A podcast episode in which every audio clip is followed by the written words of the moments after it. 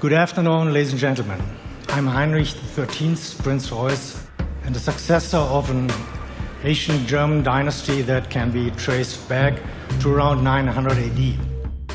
A German man who would be king, a Berlin judge, and a serving soldier in an elite military squad were among the twenty-five people arrested in Germany last Wednesday.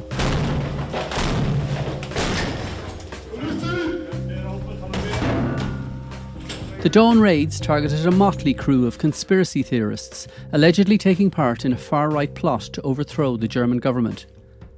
Known as the Reichsbürger movement, authorities believe up to eleven hundred members are right-wing extremists.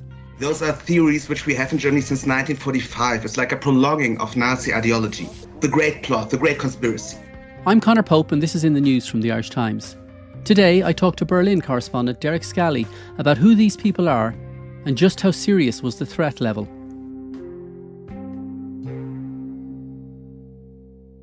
So what we know so far, Derek, is that twenty-five people were arrested in Germany on Wednesday morning for allegedly plotting a coup against the German state. three thousand police raided thirty locations to arrest these people who are accused of membership of a terrorist organisation and plotting, as I said, to overthrow the constitution of Germany. Maybe we could dig a little bit deeper. What do we know about what the plotters were accused of doing and what sort of time frame they were hoping to operate within? What we know about these plotters is they were really aiming big. Um, they had uh, great plans in store for everyone. They wanted to abolish German democracy, install a monarchy and sort of roll Germany back legally, back legally. basically to the era of Kaiser Wilhelm, turn it into an autocratic monarchy, and, and German people would fall into line and they would see that this was the best thing for them and um, that this could all happen very quickly, very smoothly, and a, a sign of their confidence. They were already sitting um, at At, around the kitchen table, already dividing up cabinet posts between them. So um, there's an expression in German uh, that you shouldn't divide up the, the fur of the bear before you've killed the bear. And I think this seems to be a, a case in point. Okay. The English expression might be you never count your money when you're sitting at the table in terms of poker parlance. But all of those people who were arrested on Wednesday are members of something called the Reichsbürger movement. Who or what is the Reichsbürger movement and what is it that they believe in? Yes, you hear the word Reichsbürger. The first time I heard it, I thought, what is this, like a, a Nazi-era fast food chain? But it's um, it's a it's a it's a loose alliance of neo-Nazis and conspiracy theorists, and they refuse to accept the legitimacy of the modern German state. Um, and as as far as we know from yesterday, the German prosecutors uh, believe that this is a terrorist organization that is a serious threat to Germany's constitutional order. It's very hard to pin them down. Um, they. It's because it's sort of a, it's a loose organisation. It's a conspiracy theory. There's a militia element. Around twenty-one thousand members, we we know from the last count, but it's hard to know how many people are sort of moving in the sympathiser circles. And there's around one thousand or eleven hundred who are believed to be extremists, neo-Nazis, or um, sort of prepper militia type people.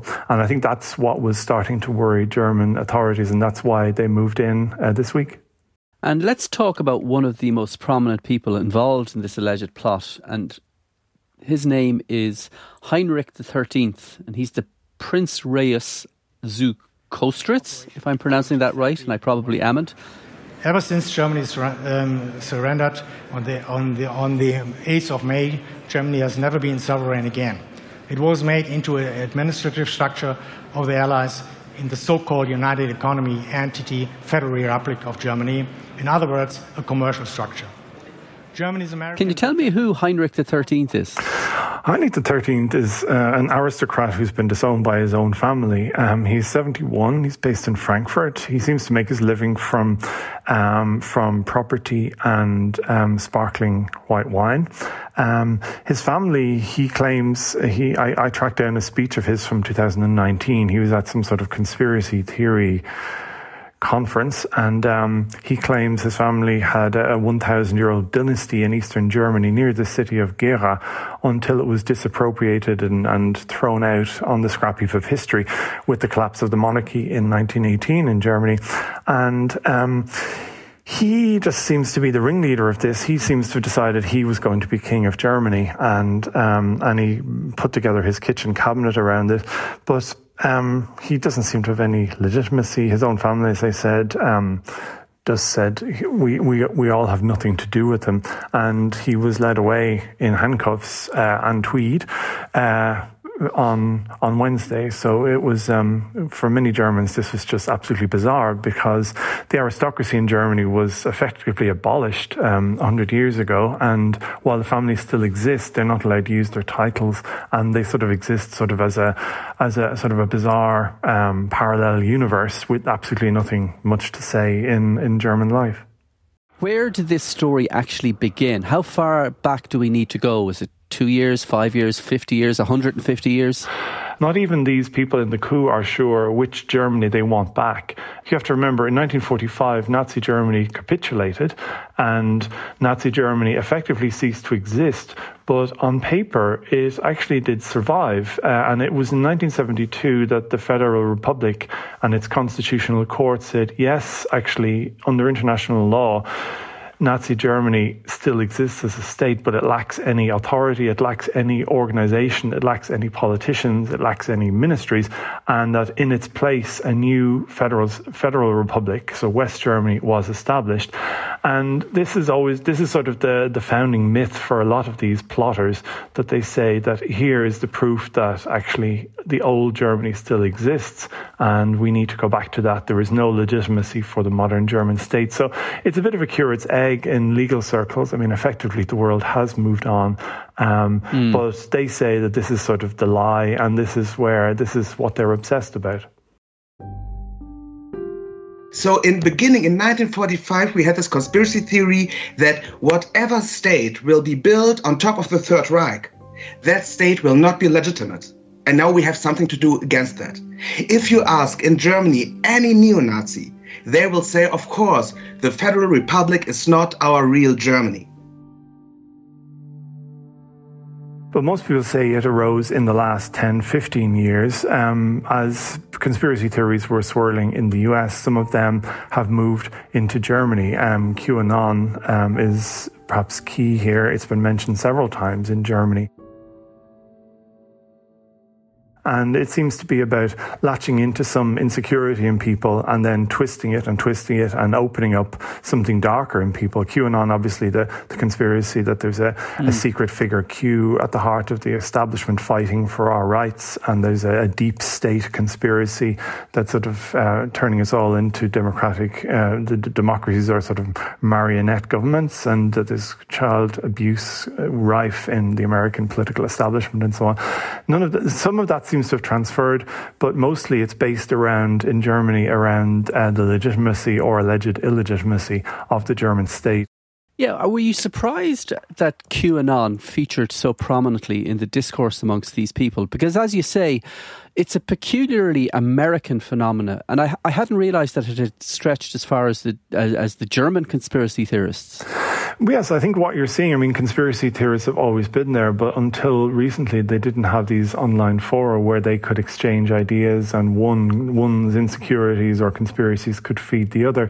Definitely in the last five years with the uh, COVID pandemic, we saw sort of a, a blossoming of all sorts of conspiracy theories which saw around the world, but in Germany particularly, particularly strongly. I think there's always been a strong alternative scene. There's also been a strong sort of alternative medicine scene.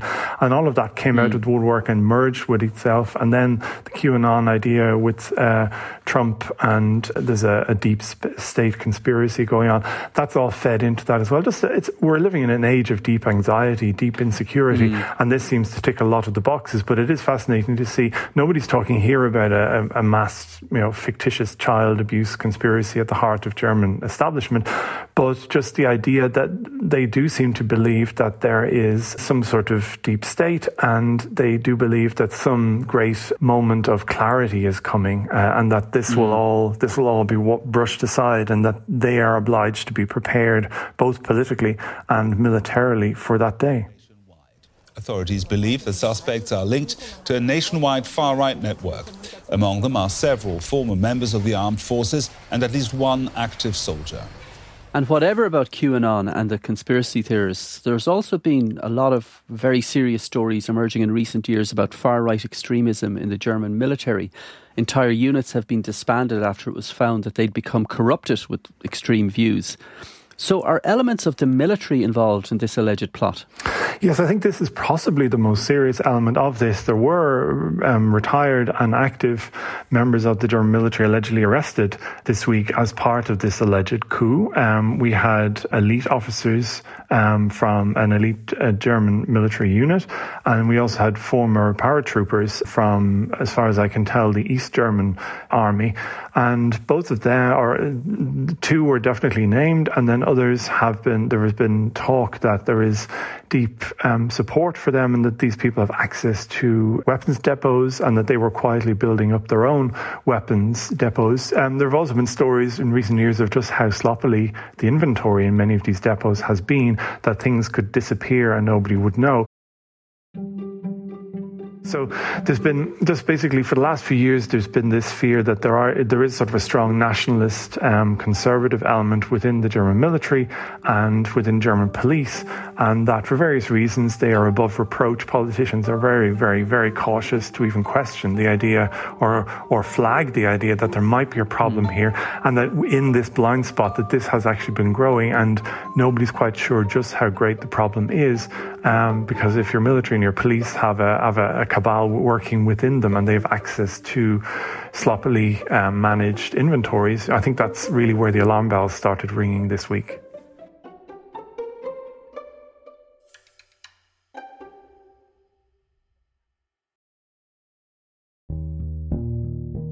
The Interior Minister today said that more than three thousand police were involved in what he called a dangerous operation, a dangerous mission. But this was a massive operation by the German authorities. I think there was three thousand police officers involved. The arrests took place in multiple locations spread over three countries. But how was the plot uncovered? And do we have any sense now as to why this moment was chosen for the authorities to act?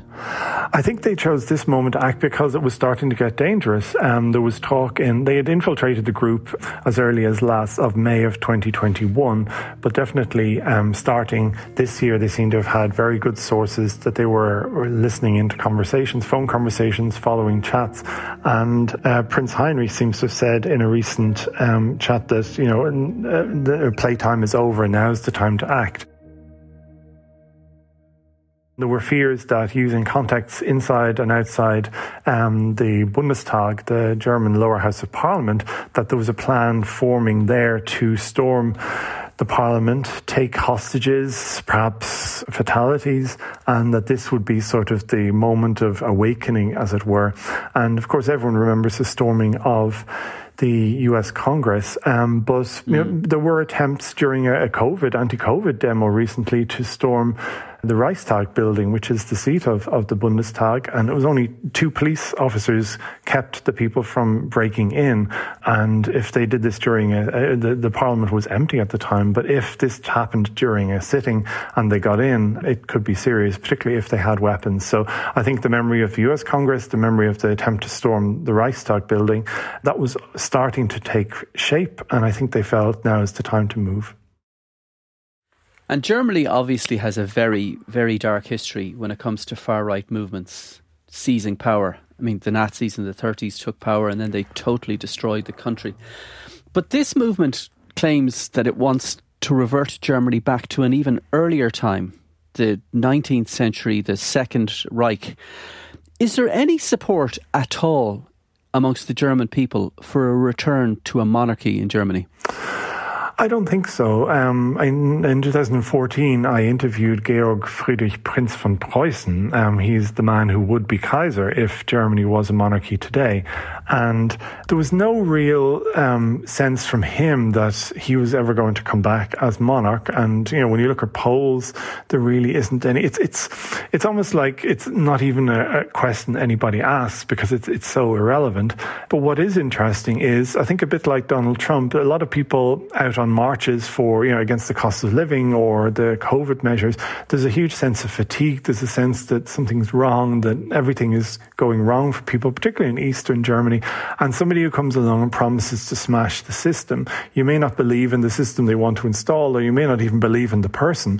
But as we saw from Donald Trump, many of his supporters thought he was a fool, but they thought, well, maybe this system is so broken that it needs somebody like this to really smash it. So I think you're starting to see something similar there, particularly in Eastern Germany, people who don't really, they've only three decades of, of experience of democracy, and democracy for them has been very tough. Many of them lost their jobs, their existences were destroyed, and their emotional attachment to democracy and to post-war Germany is a lot shorter. So if people come along and say, oh, we've got a better plan, some people are so desperate that they're going to believe them.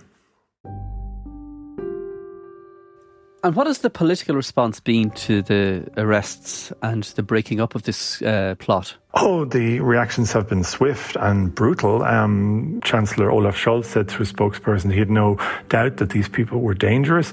Um, the German president said, you know, Germany needs to, Germany is an open liberal democracy, but it also needs to, to be able to defend itself. Many of the political parties um, have seen an opportunity to pounce on the Alternative for Deutschland. This is the far-right party in the German parliament, because uh, one of the people um, arrested yesterday is a former M P for the party. And the A F D, since it came around, since it rose up uh, in the last ten years, it's always spoken sort of vaguely of, we need to create a new system. We are represent political representatives of the new system. Those traditional parties represent the old corrupt system.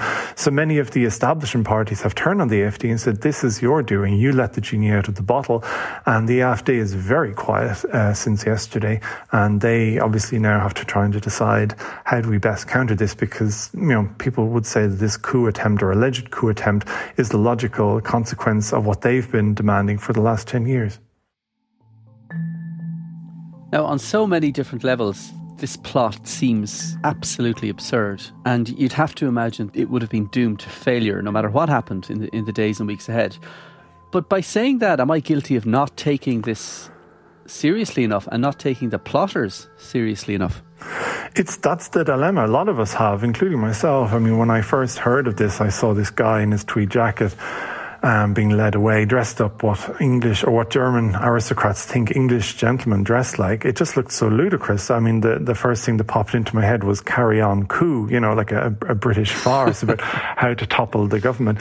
Um, but, you know, people were laughing about QAnon until the laughter died in their throats. And I think um, many of us just assume that liberal democracy is a given, and that liberal democracy, what we have been given as an inheritance, can and should always exist into the future. And I think in Germany, people are particularly conscious that nothing like that is a given, that people are susceptible to things. The German people once voted in a dictatorship. They willingly uh, allowed them to d- d- dismantle democracy. So I think here, if anything, they almost veer on the side of caution, and they have to be careful not mm. to tip into hysteria.